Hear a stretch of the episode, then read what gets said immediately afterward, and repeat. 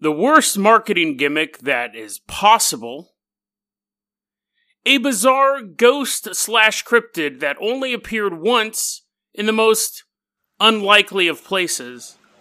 And then we end the story of Sherry Shriner. Is it possible that by littering, you can defeat aliens? Today on Dead Rabbit Radio.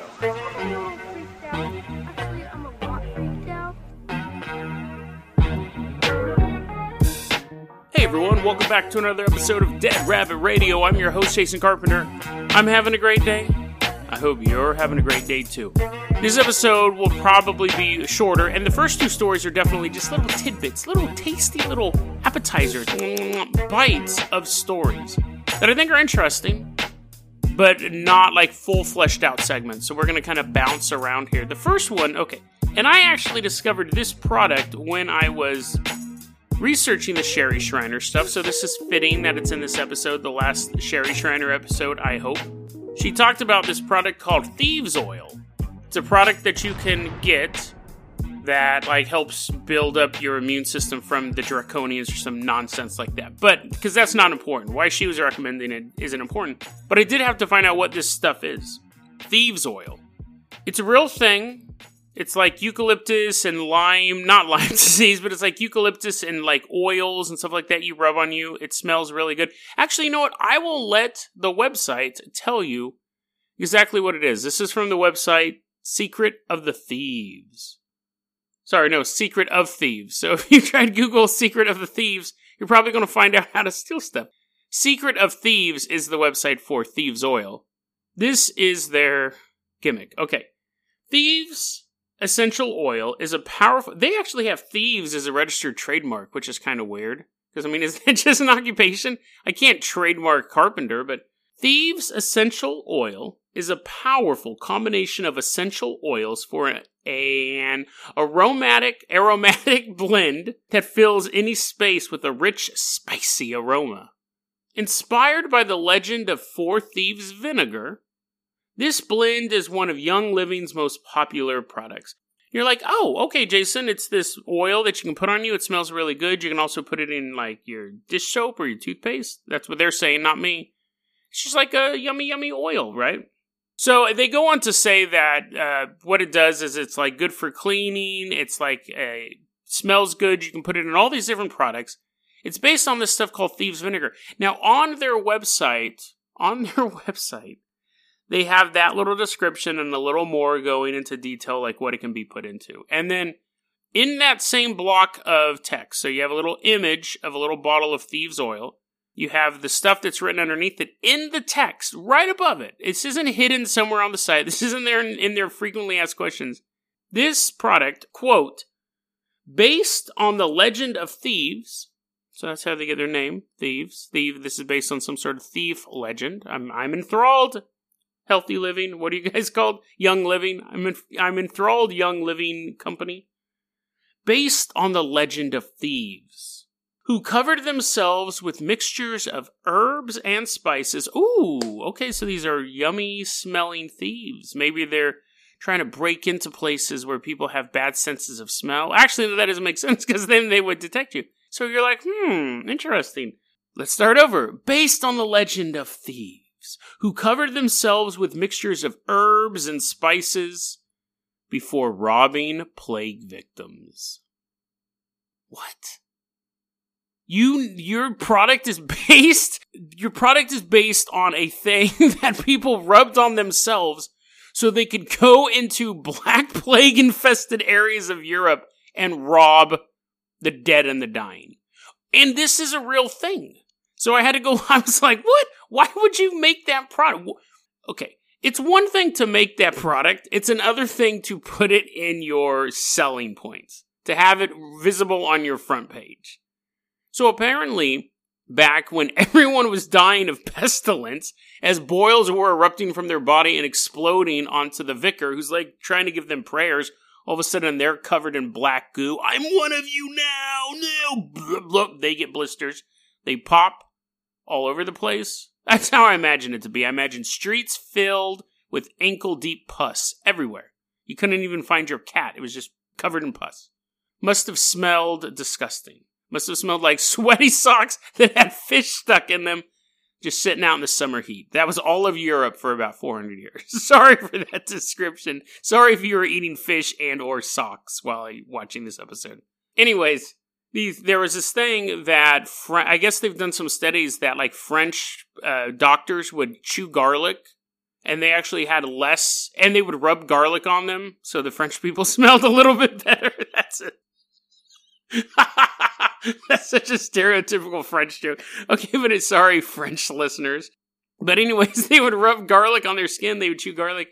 And French doctors actually had lower rates of getting the bubonic plague than their English counterparts. And there were there was a story of these thieves that did do like this Ocean's 11 style heist of plague victims and they covered themselves in these scented oils and were able to walk unmolested through the bubonic plague towns and just rob people. Now, there's been some pushback to whether or not the Four Thieves is actually a real story. They think it might have actually been based on a guy named Forthave who invented this little oil that was like, "Hey, take this and you won't get the plague." As he's as he's hiding pustules all over his body, he's like, "Look at me, I'm totally fine." And they're like, "Take your shirt off," and he's like, "No, I'm shy." But buy this stuff, you won't get oh oh, and then just pus pus starts coming out of his shirt. He's like, "Oh, that's an unrelated disease. You can buy my oil." All of that aside, whether or not it's based on Forthave, a guy who sold bubonic medicine, or a group of thieves who preyed on on these dying humans full of mucus coming out of their body, don't put that in your marketing slogan. The last thing I want to be reminded of when I'm buying a product to put on or in my body is the Black Plague. Whether or not it protected them from it is irrelevant because I'm not facing the Black Plague today. But when you tell me that this was used by thieves to rob plague victims, and then you list all the products it's in cough drops, dental floss, toothpaste, mints, and wipes. The last thing I, if my butt hurts and I need a, a wipe, I don't want to think about plague victims. I definitely don't want to think about them while I'm flossing my teeth. Such a bizarre marketing. It's almost like I eh, it's I don't understand why they thought it was a selling point. They could have just said, "Hey, this is called thieves oil. It was based on some old thing that thieves did. Don't look it up. just put it in your mouth and on your body." The last thing I want to do before I buy a product is to be reminded of th- what was it like one third of Europe's population dying. Terrible, terrible, terrible, terrible. I don't think there's many, I don't think there's many concrete companies walking around touting their product as made from recycled 911 rubble. You just don't want to do that. Even if it is, even if they had the best rubble possible, no one's putting that in their in their in their marketing campaign. But these guys did. So, the next story we're going to talk about is super short. It was almost one of those things that I was like, it's bizarre because it's only one only one person ever saw it. It's only happened one time. My notes are literally five sentences. But it's kind of bizarre and creepy in its own way. This was in the book weird new jersey which we've had issues with the weird books in the past. One in particular i can't account for all of them. I should actually start buying them and reading them because i think they're really kind of like gold mines for this type of stuff and when I say this kind of stuff, I don't mean weird stuff. I mean poorly sourced stuff. They'll pretty much put anything in there. If you wrote into one of these books and said I was walking down the street and I stubbed my toe and I turned around, there wasn't a rock there, it would probably end up in one of their books. Weird Oregon, Ghost Rock, page 78. So this is a story from Weird New Jersey. There's a bunch of kids. Okay, let, let me set the stage here first. There is no explanation for why this group of people are at, at this location. It just is, it's someone telling a story. Someone wrote in a story to Weird New Jersey, and it's printed as being like, isn't this weird? But the weird part is how the people end up at the location. It's a group of kids at a nudist camp. No explanation given. And you're thinking, oh, teenagers, you know, Porky style poking through the grass. No, the guy's nine. Nine year old. Now, I'm going to assume, for the sake of my sanity, that the nudist camp is closed and abandoned and stopped operation 100 years before these kids are running around. But, anyways, this kid known as R.E. Baker, sorry, R.E. Barker, sorry, fictional pseudonym, sorry that I got it wrong because I doubt this is his real name. Anyways, Mr. Barker, as a young boy, is hanging out with his friends at a long abandoned, no longer in operation, nudist colony, nudist camp, whatever it is. Anyways, there's an abandoned barn at the desolate um, nudist colony, and the kids start basically daring each other to go up into the barn. And Mr. Barker, young Mr. Barker, goes up into the barn, and when he gets into the loft, the one thing you don't expect to see at a nudist colony, whether or not it's in operation anymore, is clothes. So he climbs up and he looks into the loft, and, and not standing there, but floating there, a couple feet off the ground, is a pair of fresh, brand new Fruit of the Loom underwear, tidy whities, dancing around in the middle of the sky, like in the middle of the loft. So, like if someone was wearing them, but the person isn't there, he just sees them moving. And he totally freaks out. He jumps out of the loft. He runs away. And that was it. That's the end of the story. That's all that appears in that part of Weird New Jersey. And you're thinking, Jason, that was a waste of your time. But it wasn't, because think about it. If the story's true, which probably isn't, but let's assume it's true just to dissect it. One, anything moving out of the ordinary. We talked about this with the grinning man. Actually, you know, it's funny. As I was looking at my notes, his name was more like the gurning man. It was used interchangeably, but gurning is a different facial ex- expression. But a couple episodes back, I did an episode about gurning man. It's creepy when things do stuff that's unexpected. Like a mummy holding his arms out, walking down a hallway, going, uh, towards you is creepy.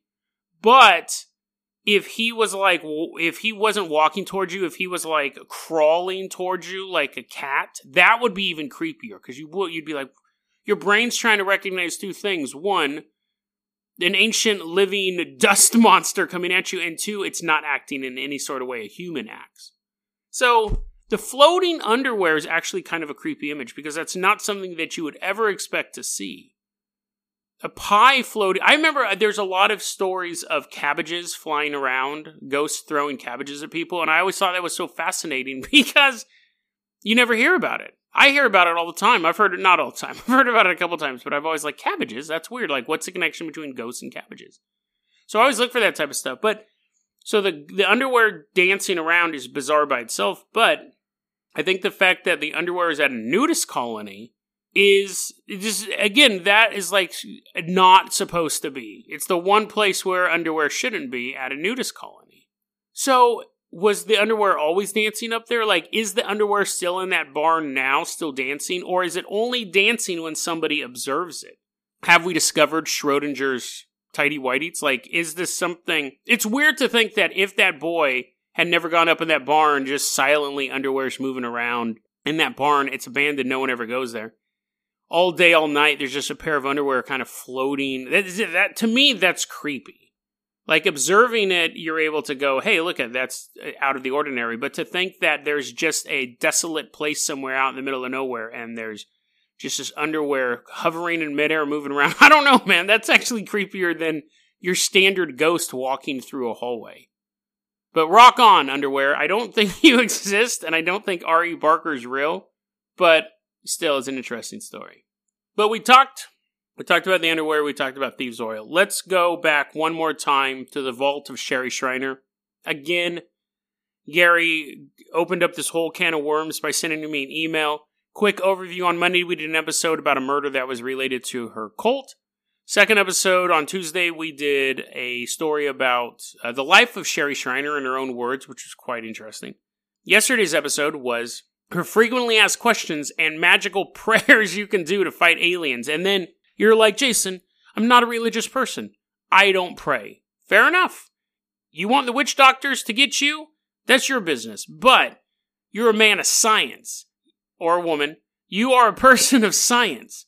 You want to take the fight to the aliens directly. Well, you know what? Sherry has an answer for you. Sherry has a device that you can actually, but not a device a collection of materials that you can scrape up off the ground, assuming your ground is a Home Depot, but you can get these materials And you can take the fight directly to the aliens by littering with these materials.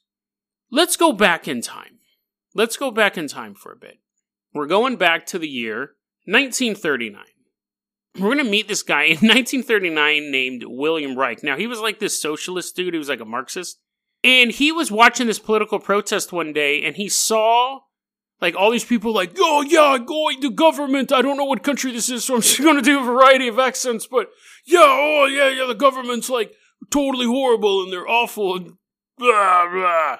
The masses said, but as they were protesting the government, they weren't walking on the grass because there were signs saying keep off the grass. And William Reich goes, hmm, that's an interesting thing. Like these people are out here protesting and rebelling, but they won't do a simple rebellious act as walk on the grass. He came to the conclusion that the reason why the working classes were limited politically was because they didn't have good orgasms in their life. If they had better orgasms, it would enlighten them to the struggle of all mankind. Now, I don't know about that politically, but I do agree everyone should have better orgasms. That I think is fine. That's totally good. But his views were so wacky, other political activists were like, "Hey, Will, hey Willie, Willie, why don't you not come to our next meeting? keep telling everyone to masturbate. He's like, what? Nah, man, I'm telling everyone to practice free love. They're like, eh, however you want to put it. But he, okay, he didn't actually start telling people to masturbate in meetings. I should make a, a difference between a joke and the historical fact. But he was basically other other political groups are like, this guy's a little too wacky for us. Now he was a scientist. He wasn't just some bum hanging out, which I mean, some scientists are, but he was he was also under the belief that life could appear spontaneously. So you would have he would get like soil and he'd be like looking at it and he goes, I know amoebas are just going to show up here one day. And through the course of his experiments, he ended up getting some different type of dirt than he normally does. And he saw like this blue outline around the dirt under his microscope. And he said that he had discovered the force. Now, he didn't use that word because it wasn't exist back then, but that's basically what it is. It's the binding life cycle that travels throughout the universe. Like everything comes from this stuff, and he found it in a sample of sand that is devoid of life. And technically, everything should have. And he starts like writing all these papers, and he names it orgone or orgon based on orgasms. Again, he's still thinking about busting a nut the whole time. He discovers a new source of life. He names it after getting off. So after his miraculous discovery, he starts pushing all these papers on orgone, or or I'm going to call it orgone. It, I think it's orgon, but I I I'll just call it orgon. Okay, orgon. It just sounds weird. He starts writing all these papers on orgon and they're he's turning them into scientific journals. So why are the pages so sticky? And he's like, uh, sorry. But anyways, they can only read like the first three pages. The rest of it is glued together. See, he believed. So he believed that orgone held the universe together, and it was also the key to having more powerful orgasms. So again, like he was selling it as a cure-all and a sexual fix. He also said if you're around enough orgone, your hips will start thrusting back and forth. And I'm doing it right now, so you want to imagine me doing it. You probably even hear my chair rocking. If you're around a good supply of orgone, you can't control your hips going back and forth. It's basically like this action that's going on, this physical action that you can't control, unconscious action you can't control. So if you're ever walking down the street and you see some weirdo just kind of swaying their hips back and forth, you're like, man, that guy's really in touch with the universe.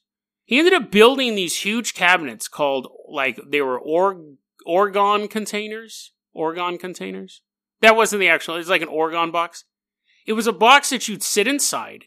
It had a metal wall, like metal lining on the inside, and on the outside was all natural wood. And what uh, the way it was set up was that the wood would attract the orgone to the box, to the case. It's human size. You'd sit in it in a chair. I think you know where we're going with this the maybe you don't the the natural wood on the outside would attract the orgone moving through the universe.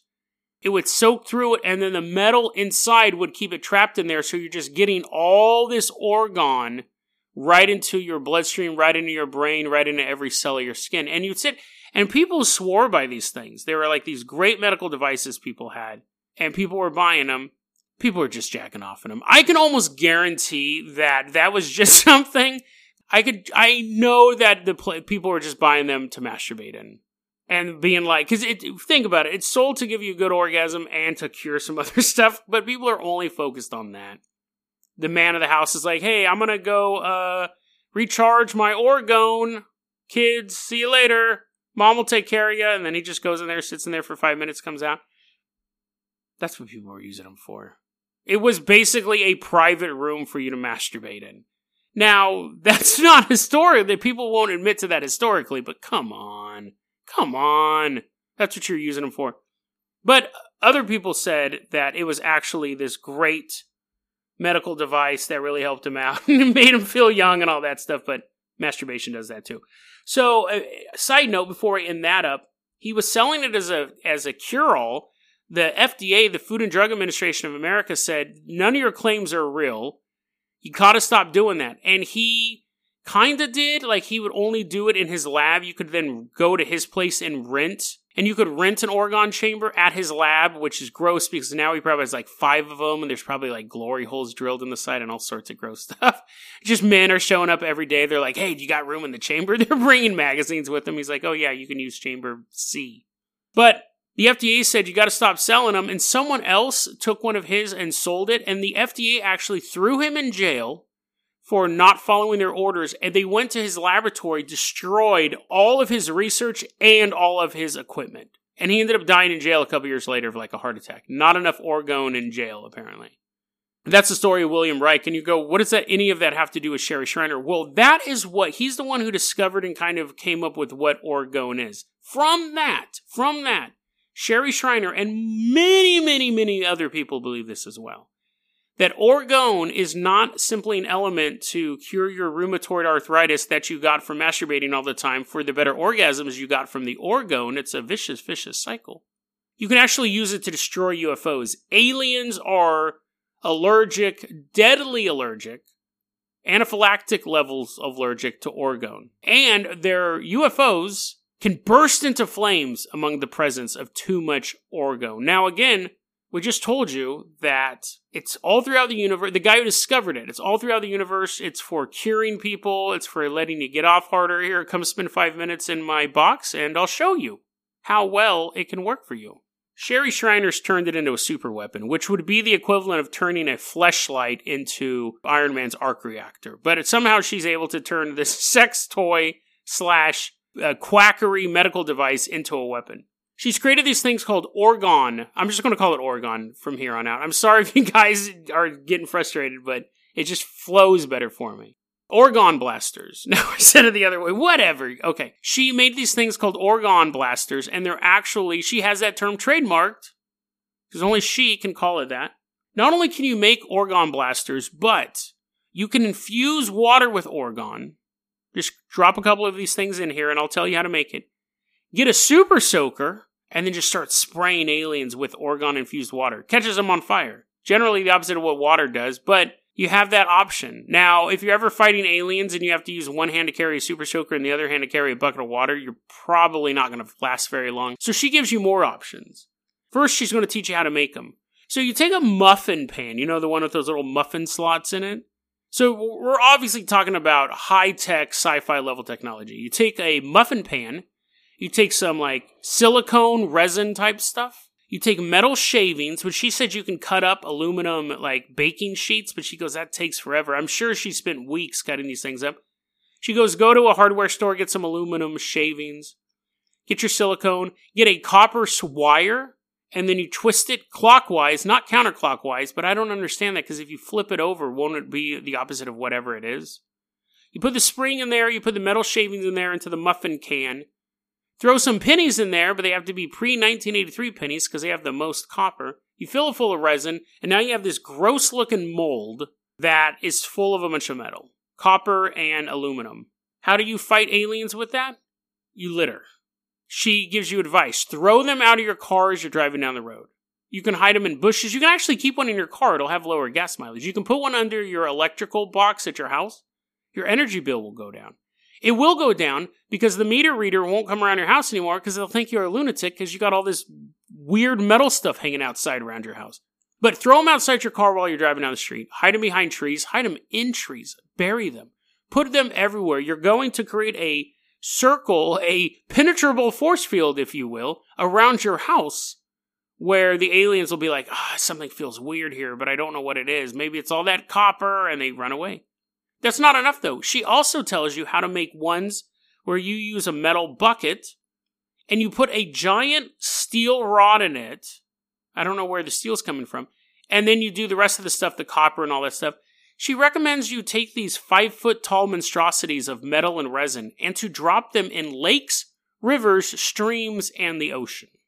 She even says, this is a quote from her, we have found that the orgone we are distributing and using across the country is defeating them, them being the reptilian alien demon overlords. We need warriors who will make or buy orgone and distribute it around their areas. You can throw it in ditches, trees, bushes, lakes, ponds, deserts. Who lives by a desert? And that's a big thing. You just put like, you just roll one of these out and you're like, all done. Lakes, ponds, deserts, anywhere it won't easily be found, you can even bury it. She wants to litter the place, the whole planet with these materials, with this disgusting litter, and that'll make the aliens not come around.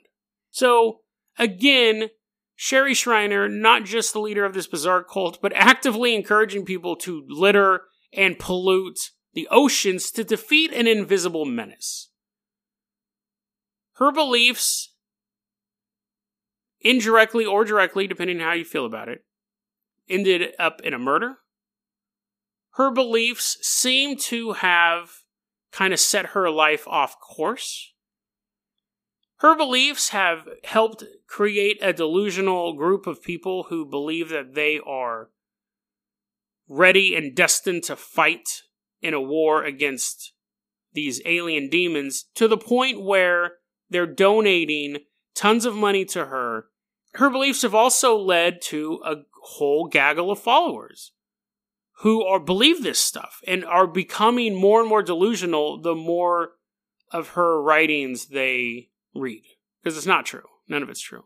And now you could say ah you know she didn't have anything to do with the murder. What she does with her own life is fine. What other people do with their own lives are fine. But now she's actively encouraged people to destroy the environment to fight a group of things these alien demon overlords controlled by Lucifer and actively destroying the environment to fight this phantom menace, if you will. She's hitting us on all points. Like there's almost there's no group of people she hasn't offended. She hasn't come after dog lovers yet, but that might just be down the pipe. But here's the thing, and we'll wrap it up like this. Here's my conspiracy theory. In the future, the environment is completely destroyed. There's this weird magnetic energy coursing through the atmosphere. And future scientists cannot figure out what is going on. They're like, for some reason, everything seems to have aluminum in it. And copper, and not just copper, and not just any copper, copper from pre 1983 pennies. And the scientists are like, what could cause our rivers and our oceans and our deserts, bushes, to become infused with aluminum and copper? And scientists are like, we have no idea. But look, look outside the window. Desolate landscape. Everything tastes like wet pennies. It's completely destroyed the food sources. It's completely destroyed the water supply. It's just a hellish landscape. But we have this time machine. And the other scientists are like, hey, where'd that come from? And he's like, I went to the future and got it. They're like, oh, that makes sense. We got this time machine. We don't know where this pollution is coming from, but we know how to counteract it. First, we're going to go back in time to when we believe the pollution started. Then, I have a plan. It's called chemtrails. I believe chemtrails can counteract whatever this pollution was. And they go, why, why'd your voice sound differently now? And he's like, ah, because I had to fix something in editing. It, it doesn't matter. The plan's still valid. I've come up with this thing that I want to call chemtrails. We're going to put it in planes and we're going to fly around the Earth. No one's going to know we're doing it. We're going to be super stealthy about it. It won't ever be caught on video or YouTube. And by releasing chemicals into the air, it will actually counteract all of this horrible, horrible pollution that's been mysteriously done 100 years ago. And the other scientists are like, yeah, that's a great idea. And as they're discussing it, they look out their window and the world starts to bloom and get better and the trees come back. And some guy's eating chicken and goes, This tastes like chicken. Scientists are like, Yay! Just by talking about time travel, we made it happen. Now, obviously, that's a facetious theory, but maybe not. When you're dealing with such bizarre things as witch doctors, laser beams coming through your windows, alien demons being directed by Lucifer, and an unemployed single mom in Ohio realizing that the Bible is telling her that she is one of the prophets who will help protect the universe from Lucifer. When all of those other bizarre things are in play, anything you can make up is just as valid. And that is a scary world to live in. deadrabbitradio at gmail.com is going to be your email address. You can also hit us up at facebook.com slash deadrabbitradio. Twitter is at Jason O. Carpenter. Dead Rabbit Radio is the daily paranormal conspiracy and true crime podcast. You don't have to listen to it every day, but I'm glad you listened to it today. Have a great one, guys.